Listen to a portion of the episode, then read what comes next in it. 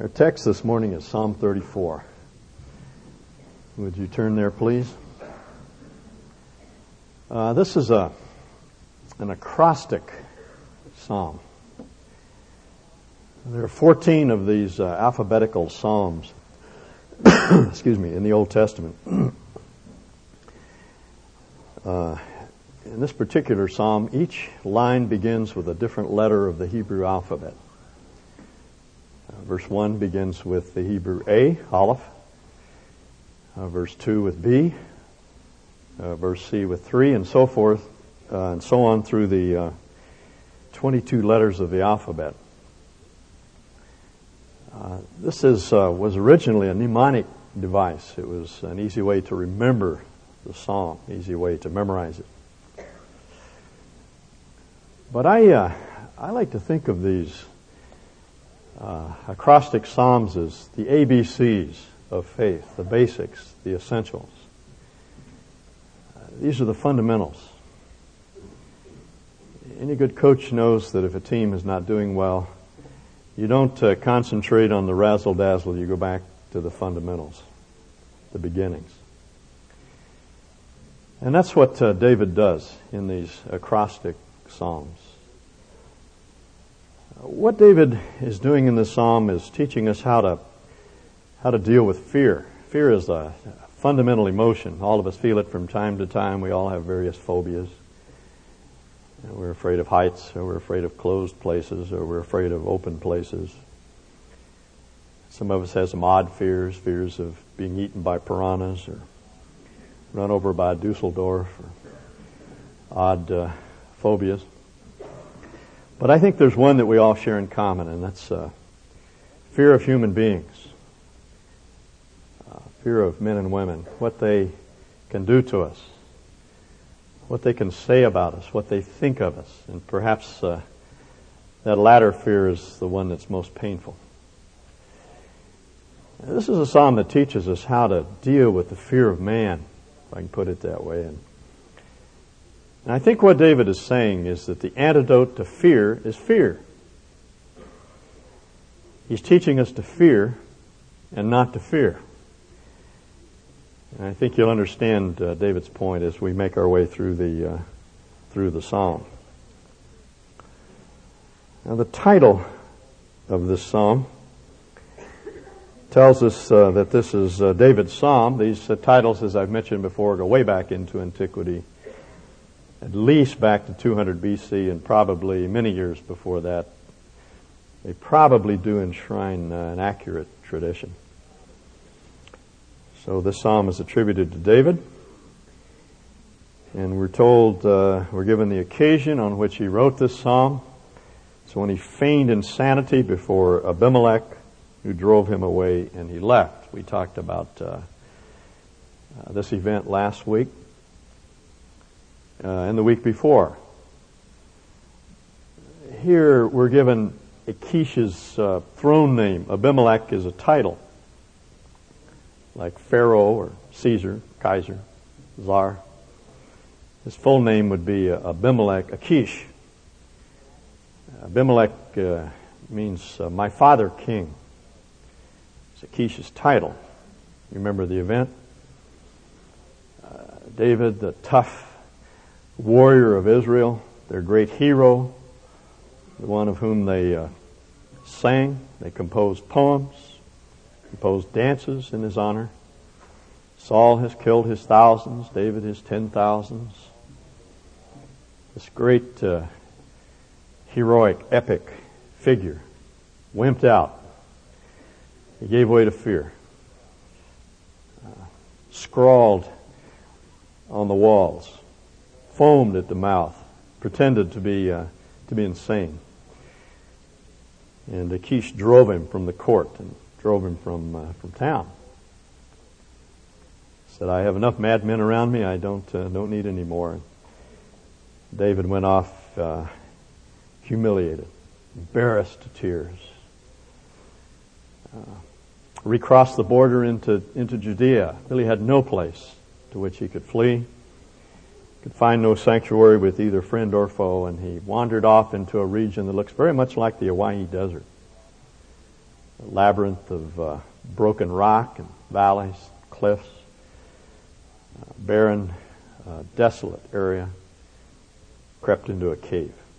It's an area that's honeycombed with caves. We don't know exactly which cave. It is the cave of Adullam. The one that's pointed out now, traditionally associated with that event, is at the top of a near perpendicular cliff, about 30 feet high, about the height of our ceiling here. It's a ledge at the top, and then a dark vault that you can just barely see from ground level. It was into that place that David crept for refuge. The name Adullam actually means refuge. It's one of the Hebrew words for refuge. Probably named after the fact to commemorate David's attempt to find sanctuary there in that dark, dark cave, bereft of friends. Seems that everyone, for a time, fled from David. He was all alone. And in that terrible place, he began to compose his poem. I mentioned before that these poems are David's journals. Out of these experiences, he wrote his thoughts, and then he revised these poems and restyled them and reworked them under the authority of the Holy Spirit. And they were passed on to us. They become our experience. David paints a picture, and then he puts us in it.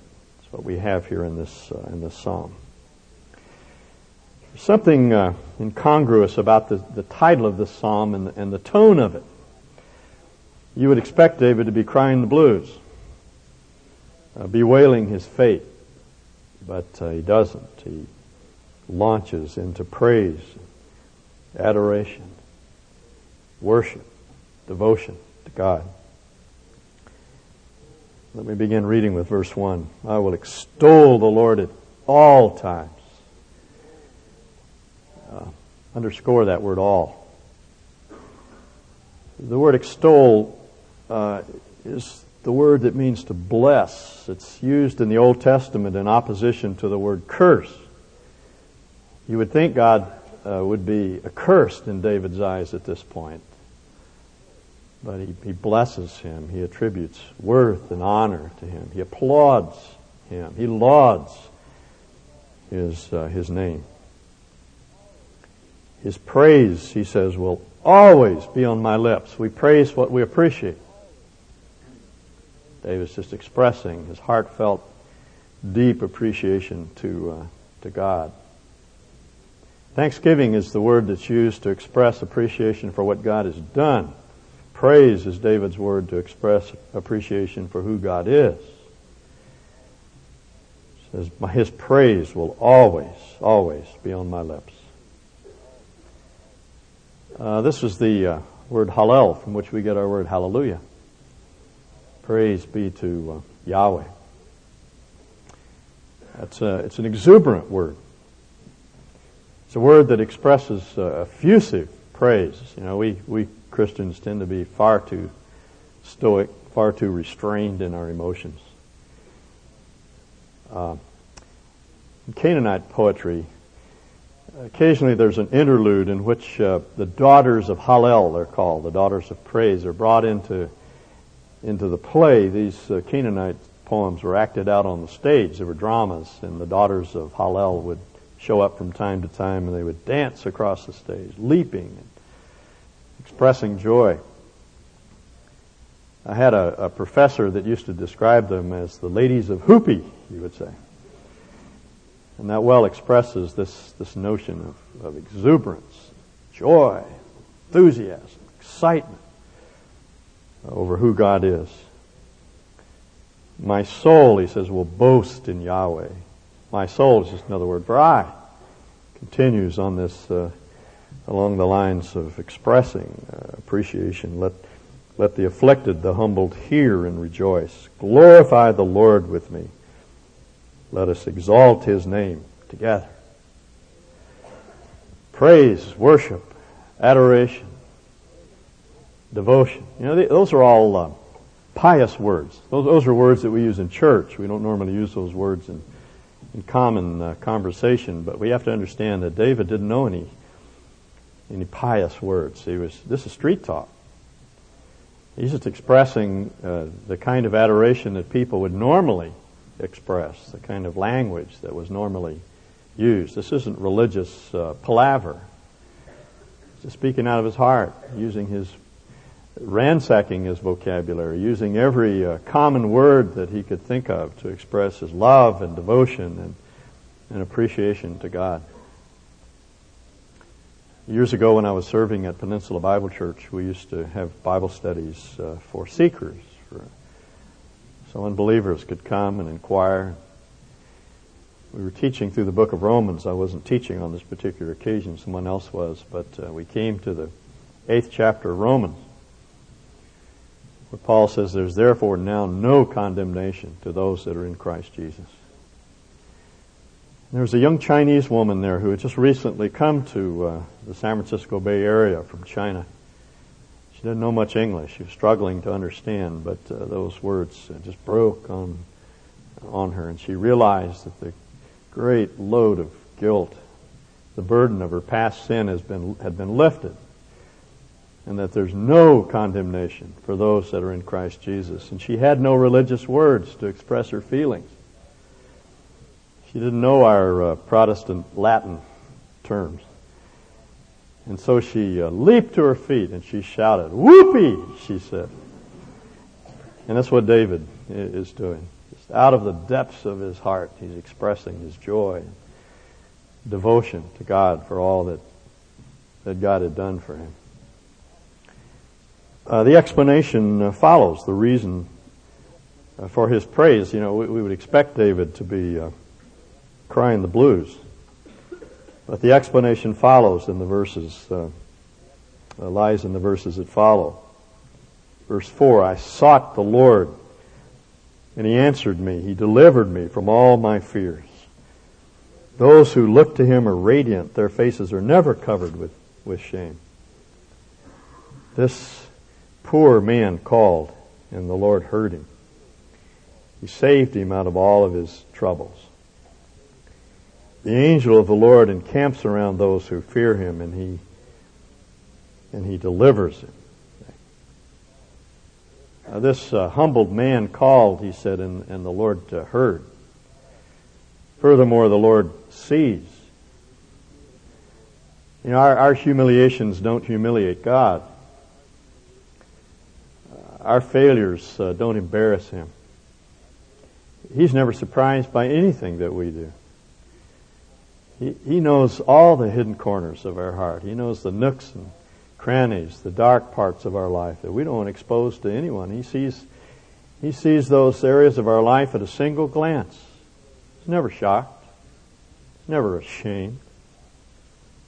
He understands. He knows the stuff of which we're made. And even when we fail, He continues to hear. He sees, and He knows, and He understands. He understands our origins, the hereditary hells that we come out of, the difficult home situations that warped us and shaped us into odd people, and the distorted personalities with which we confront life. He knows, He understands all of that, and those times when we're utterly shamed and humiliated by our sin, He's not disappointed. He's not ashamed of us. I think of Jacob. Here's a man that came into life marred and scarred, always hustling, always trying to get his own way, wheeling and double-dealing and trying to work things out. He was born that way. He had a hard machine to drive, as C.S. Lewis said, and yet God was not ashamed to be called the God of Jacob, we're told. God's never ashamed of us, even though we shame ourselves. He hears and He knows. And when we fail and we turn to Him in humility and contrition, He rushes to our side. George MacDonald says, "Love is crowding in all around us, looking for the smallest chink by which it may enter in." I love that. C.S. Lewis describes God's love as crammed in space, just waiting for us to open our hearts. And when we do, He rushes in and He gives us another start, a fresh and a better start than we ever had before. Some of you may know the name of Roy Riegels. He's a little before my time. He was a football player for USC. I said UCLA in the first service, and I was promptly corrected by a Cal alumnus. But he was a USC football player. In 1926, USC played Georgia Tech in the Rose Bowl. I'm sure all of you remember that game. And at the end of the second quarter, Roy Riegels scooped up a fumble. And he started to run laterally across the field. He was hit two or three times and lost a sense of direction. And ended up running the wrong way toward the Georgia Tech goal. One of his own players, a man by the name of Benny Lom, tackled him on the 2-yard line, kept him from scoring for Georgia Tech. And shortly after that, the gun sounded, ending the second half. And as Roy Riegels ran out of the stadium, the crowd booed him. And throughout the half, he sat with a towel over his head in the corner. Cal coach Nibs Price didn't say anything through the halftime until about 3 minutes before they were ready to go back on the field. And then he gathered the team and he said, "The team that started the first half starts the second half." And Riegels was just appalled. He said, "I can't, Coach. I can't go back in. I've embarrassed the team. I've embarrassed the school. I've embarrassed myself. I can't go back in." Riegels said, "Get back in the game. Riegels, the game's only half over." And I say, what a coach. What a coach. And what a God. What a God we have. It's what he says to us. It doesn't make any difference how badly we fail, how much of life we've muffed. He says, get back in the game. The game's only half over. Some of the sweetest words ever heard were uttered to Jonah. You know, he made his wrong way run too. The Lord said, "Go east," and Jonah went west. The text tells us that the word of the Lord came to Jonah again. That's what we have to understand. It, despite our failures, it doesn't make any difference how deep the hole which we have dug. Our Lord knows, and He understands, and He cares, and He listens, and He hears. And when we turn to Him in humility and contrition, He responds. And that's why David sings, "I will bless the Lord at all times. His praise will always be on my lips." That's pure praise. We praise what we appreciate. Now, the interesting thing about this note of praise is that David gathers others in. If you notice the last part of the first section, verse 3, David says, "Glorify." The verb is plural, third person plural. "Come glorify the Lord with me." Actually, it's second person. It's a command. It's an imperative. "Glorify the Lord with me, you all. Let us exalt His name together." He gathers us in. And we know from 1 Samuel 22 that shortly after David composed this poem, or perhaps while he was in the process of revising it, putting it together in its final form, his family came down from Bethlehem and joined him. Mother and father and brothers. They were probably being harassed by Saul at this time. They were in danger. But he was also joined by 400 other men that are described as those that are in distress. The word means inhibited. They were in debt. The word means burdened down. And they were discontented. They were bitter of soul, the text says.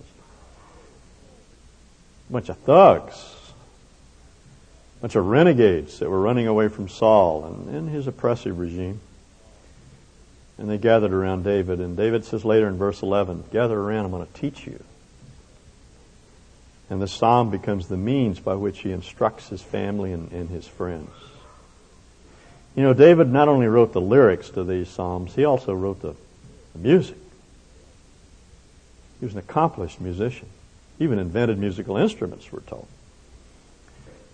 And he put these poems to song. And I have this vivid picture of the 400 and David's family gathered around a fire some evening in the front of that cave, and singing this psalm, hearing it reverberate through those valleys and down those hills, or off those hills.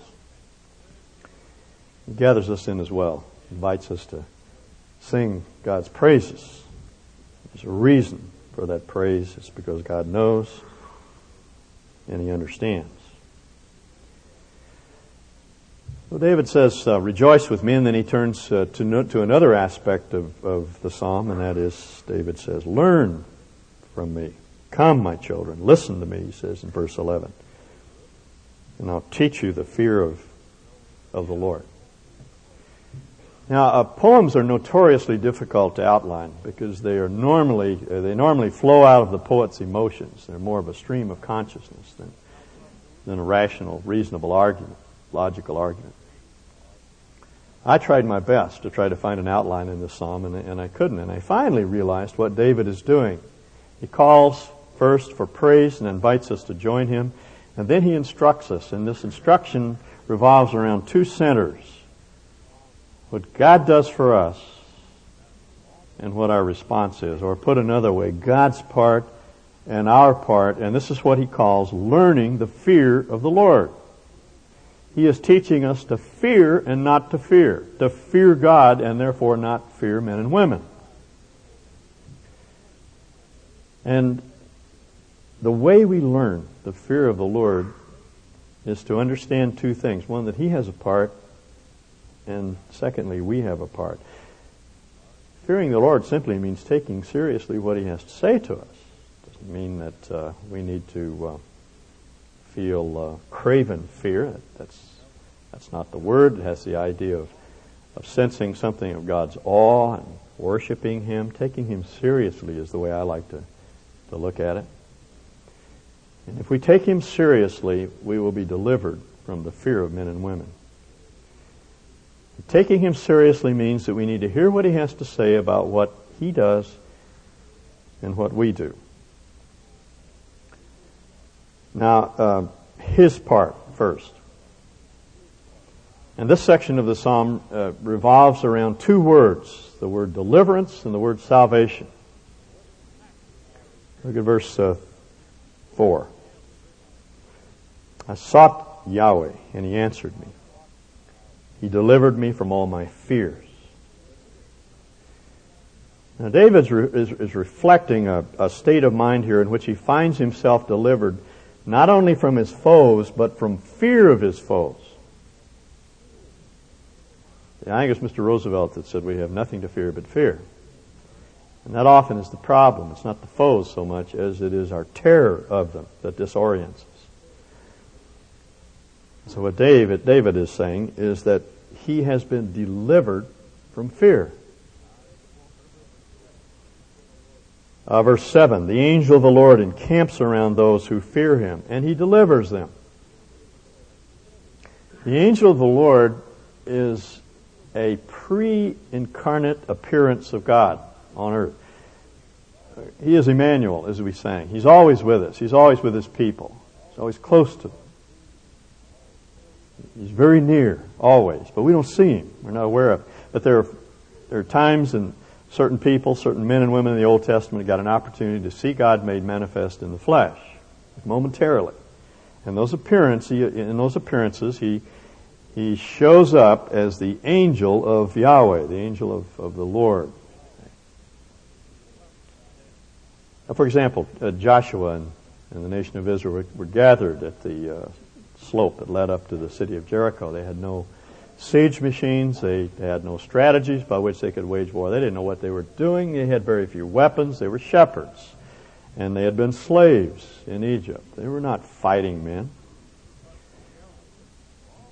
And Joshua was wondering what in the world to do. So he does what all good commanders would do. He tries to reconnoiter. He goes up to Jericho at night, starts walking around the walls, looks at those incredible battlements there, and realizes that there's no way that they can breach those fortifications. Probably very much discouraged and confused, and out of the darkness steps this figure. Joshua draws his sword, and he says, "Are you for us or against us?" And it's the angel of Yahweh, and the angel says, Yes. In other words, I'm not here to take sides. I'm here to take over. I'm the commander-in-chief. Don't worry. I'm going to protect you. I'm going to defend you. I'm going to take care of you. I'm going to deliver you from fear. And remember that story of Elisha and his servant that we referred to months ago when Elisha was in Dothan with his servant. The servant looked over the walls of the city and saw the Syrian army encamped around the city. They were there in order to capture Elisha. And Elisha says to the servant, there's more of us than there are of the Assyrians. And God opens the eyes of the servant, and he sees the angels of the Lord encamped around the Syrian army, encircling the city. This is what David has in mind. The angel of the Lord encamps around those, you see, who fear him, and he delivers them. Verse 17, the righteous cry out, and the Lord hears them and delivers them from their troubles. The word troubles is the word for inhibiting factors in the Old Testament. It means, has the idea of pressure. When our world is beginning to implode, when we feel constrained and limited and inhibited, the righteous cry out, and the Lord hears, and he delivers them. Verses 19 and 20. A righteous man may have many troubles. We say amen to that. Actually, the NIV softens the text. It really says a righteous man will have troubles. That may surprise some of you. The word for righteous man here doesn't designate some kind of special pious person who has it all together. That's not the point. Righteous person is someone who has aligned themselves with God's standards and who is relying upon His grace. That's what it means to be right. To hunger and thirst for righteousness, to seek it with all your heart. That's a righteous person. And David says that kind of person will have lots and lots of trouble. We can't expect to be trouble-free in this life. Paul said, unto you it is given on behalf of Christ not only to suffer, not only to believe on Him, but also to suffer for His sake. Paul says, those that live righteously in Christ Jesus will suffer persecution. When the disciples asked what they would get as a result of following Jesus, they said, we've left houses and lands and mother and father. What are we going to get out of the deal? Jesus said, no one has left houses or lands or mother and father who will not receive 100-fold in this life and in the next, and persecutions. So we can expect to be troubled. We will not live a trouble-free experience. There will be bumps along the way. We're going to be bruised and hurt and battered. There will be difficult times, but what David said is that the Lord delivers the righteous out of them all. Not from them, but He protects our heart of hearts. So that even though we're pressured, we come to realize that the pressures, the demands, are really demands upon Him. So we're not crushed. That's what he means when he says He protects all His bones. Not one of them will be broken. A verse which I'm sure you recognize is quoted in the Gospels to refer to Jesus. When they came to break His legs, He had already expired. He had offered up His spirit. This, the writer says, is to fulfill the prophecy. And then he quotes this passage in Psalm 34, now one of his legs will be broken. Here David is speaking symbolically of the protection that God affords to our heart of hearts. We will not be crushed. That's the point. No matter how much pressure we experience, we will not be broken because He guards our heart of hearts. He delivers us from fear and He delivers us from trouble, and we may have a plethora of troubles. But He delivers us out of them all. And then there's another verb that's used here that's akin to the idea of deliverance. He saves. Verse 6, this humiliated man called, and Yahweh heard him and saved him out of all of his troubles. Verse 18, the Lord is close to the brokenhearted and saves those who are crushed in spirit. See, what we make of these word studies is a picture of God rushing to our defense. That when we're under attack, when we're assaulted, that God knows and He hears and He understands and He rushes to defend us, takes on our enemies, fights our battles, and does for us what we cannot do for ourselves. Some of you know our number 2 son, Brian. When he was about 4 years old, I went over to get his baby. Carolyn and I were going out someplace, and I needed to pick up the babysitter. And Brian wanted to ride along with me, so he jumped in the car, and off we went to pick up the babysitter. And when we got out of the car, there was this huge dog lying on the front porch. And Brian was afraid of dogs at that time. And the dog looked fairly... innocuous. He was just lying there. And I said to Brian, "That's all right. It's a good dog." And Brian had on short pants and he was barefoot. Little bare legs were hanging out. Just as we stepped up on the porch, that dog turned into a heat-seeking hound from hell. I've never seen such malevolence in a dog's eyes. And he went after Brian's little legs. And Brian literally leaped straight up into the air and locked his legs around my waist and then scrambled up on my head. And he had his legs around my neck and he was holding onto my head and he was screaming bloody murder. And the dog clamped down on my leg. And so I was hopping around on the leg that he had hold of, trying to kick the dog with the other foot, trying to aim a kick that would be damaging enough that he would let go. And yelling at the top of my lungs for somebody to come out and rescue us. And finally the lady of the house came out and pulled the hound off, and he was snarling and kept trying to get at me through the screen door the whole time we were standing there. And Brian was really shaken by that, and of course I was too, but I was trying to be cool. And we get in the car, and Brian looks at me with eyes about this big around, and he says, "Dad, I'll go anywhere with you." And I thought at the time, as I rubbed my leg, his confidence is misplaced. But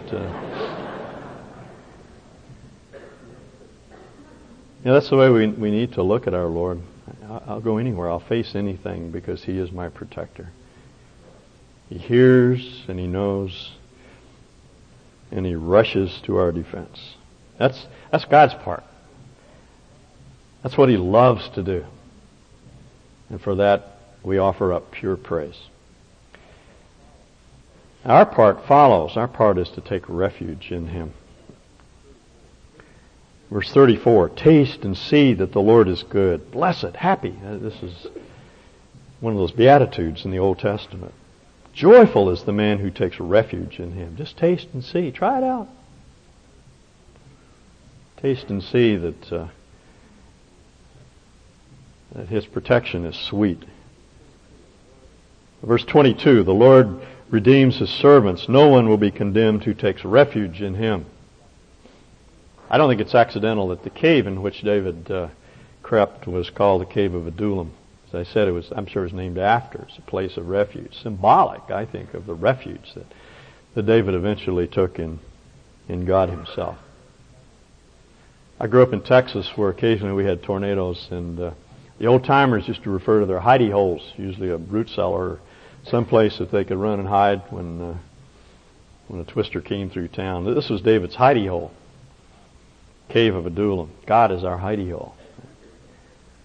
It's the one to whom we run when life gets difficult and we don't need to come out and fight for ourselves. See, that's the other part that we play. It's not that we do nothing, because we are psychologically, physiologically wired to do something when we're fearful. We either flee or we fight. Adrenaline starts to flow and our bodies have to do something. Our minds have to move in some direction. We can't do nothing. But what we can do is run for refuge into that place of confidence, quietness, and God's presence. and let Him fight our battles for us, and stop taking things in our own hands. Stop trying to fight for ourselves. Stop trying to defend ourselves. We all have a tendency to go too far when we do so. We explain too much. We get too defensive. It's okay to explain yourself, but unfortunately we're inclined to go beyond mere explanation. I think that's what David means when he says in verse 12, "Whoever of you loves life and desires to see many good days," and who doesn't? I mean, we want to have good days. Who wants to have bad days? And we want to live the good old life, as the Old Testament puts it. Who doesn't want that? Well, David tells us how that can be accomplished. It's by finding refuge in God and not trying to defend ourselves. Keep your tongue from evil, your lips from speaking lies. Remember what David did in Gath. Tried to deceive, tried to apply his own strategy, his own schemes, tried to work things out on his own, resorted to the flesh rather than God's sure word that he was immortal. David was immortal till his work was done. He had promised David that he would be the next king of Israel. He wasn't king yet, so he had that sure word, but he resorted to his own devices. So David said, "I've learned to keep my tongue from evil and my lips from speaking lies." He says to us, "Turn from evil and do good. Seek peace," that is, the things that make for peace, and pursue it. You say, "How in the world did you come up with that?" Yeah, I wouldn't see that in the passage. Well, I wouldn't either, as a matter of fact, unless Peter had not seen it. See, Peter is an inspired interpreter of the Old Testament, and Peter quotes Psalm 34. I struggle with this psalm, trying to unravel it until I remembered that Peter quotes it, and then I went back to 1 Peter and read his commentary on this passage, and all of a sudden it fell into place. Peter was concerned with those in the body that were experiencing a great deal of injustice. Slaves who had harsh masters, wives that had hard husbands. And he first of all refers these folks to the example of Jesus. He says, to this kind of unjust treatment you were called. It's interesting. It's not a surprise. It's the name of the game. To this trouble you were called, because Christ suffered for you, leaving you an example that you should follow His steps. What example? Well, here he quotes Isaiah. He committed no sin, and no deceit was found in His mouth. When they hurled their insults at Him, He did not retaliate.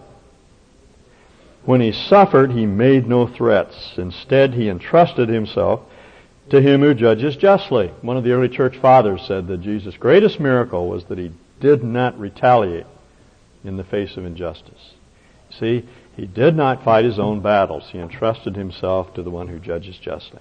It's not that Jesus said nothing. There were times during His trial when He explained, but He didn't try to protect Himself. He put Himself in God's hands. He entrusted Himself to the one who judges justly. That's in 1 Peter 2, 21 through 23. Peter then turns to the question of women who are being treated unjustly and appeals to certain women of old, notably Abraham's wife Sarah, who put her hope in God. See? And when it comes to being a husband, Abraham didn't make it. He had a lot of problems, and Sarah could have rightly taken things into her own hands, but she put her hope in God. She didn't try to defend or protect herself. And Peter says, "You're her daughters if you do what is right and do not give way to fear." Isn't that interesting? Same problem that David is dealing with, the problem of fear. And here Here are slaves that are being mistreated by their masters, and they're afraid. I have to take things into my own hands. I have to protect myself.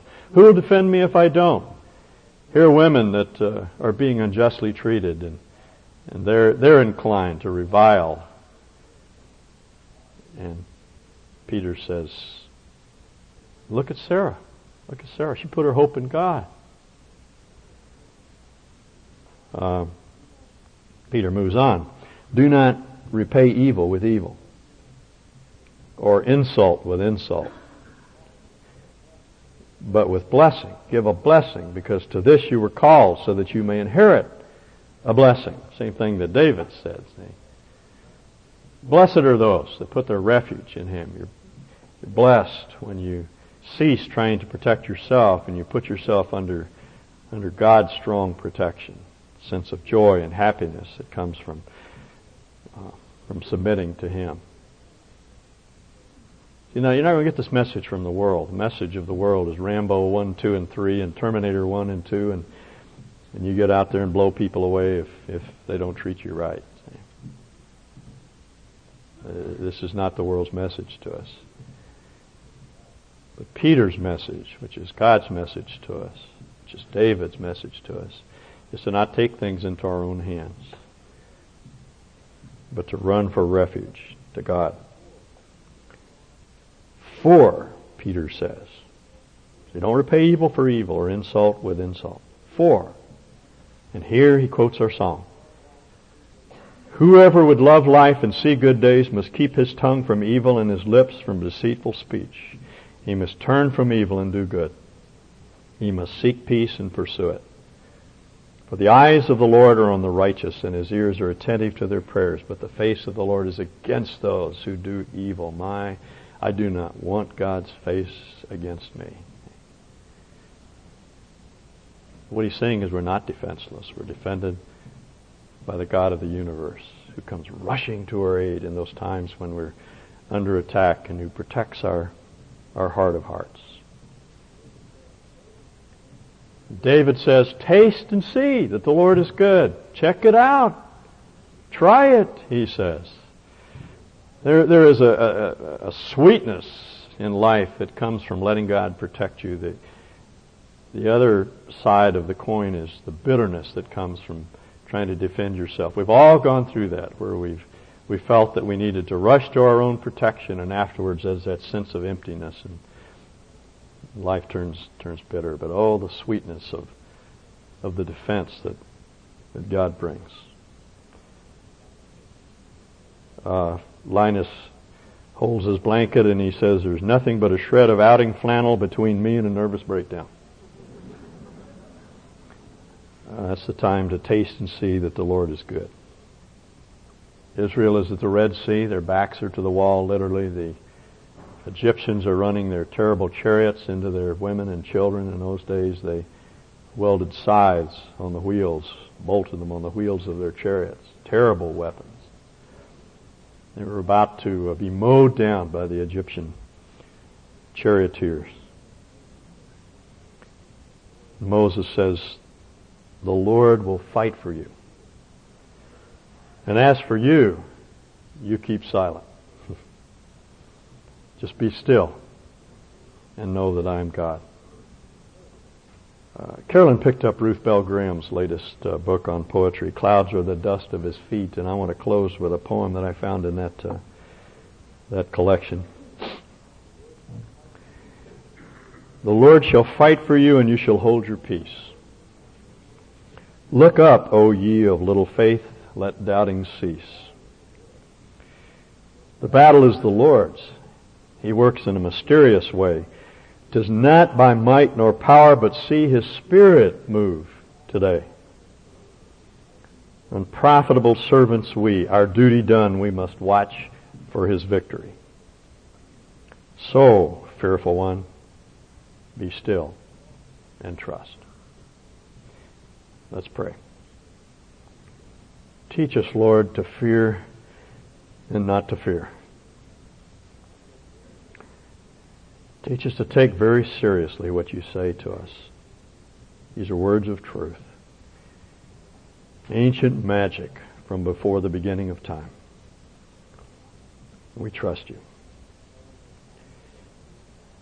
So in those times when we're under attack, may we learn your part and ours. We know our cries reach your ears. You see and you know, and you rush to our rescue.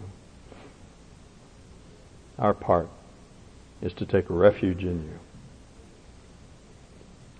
Thank you for this teaching. We pray in Jesus' name. Amen.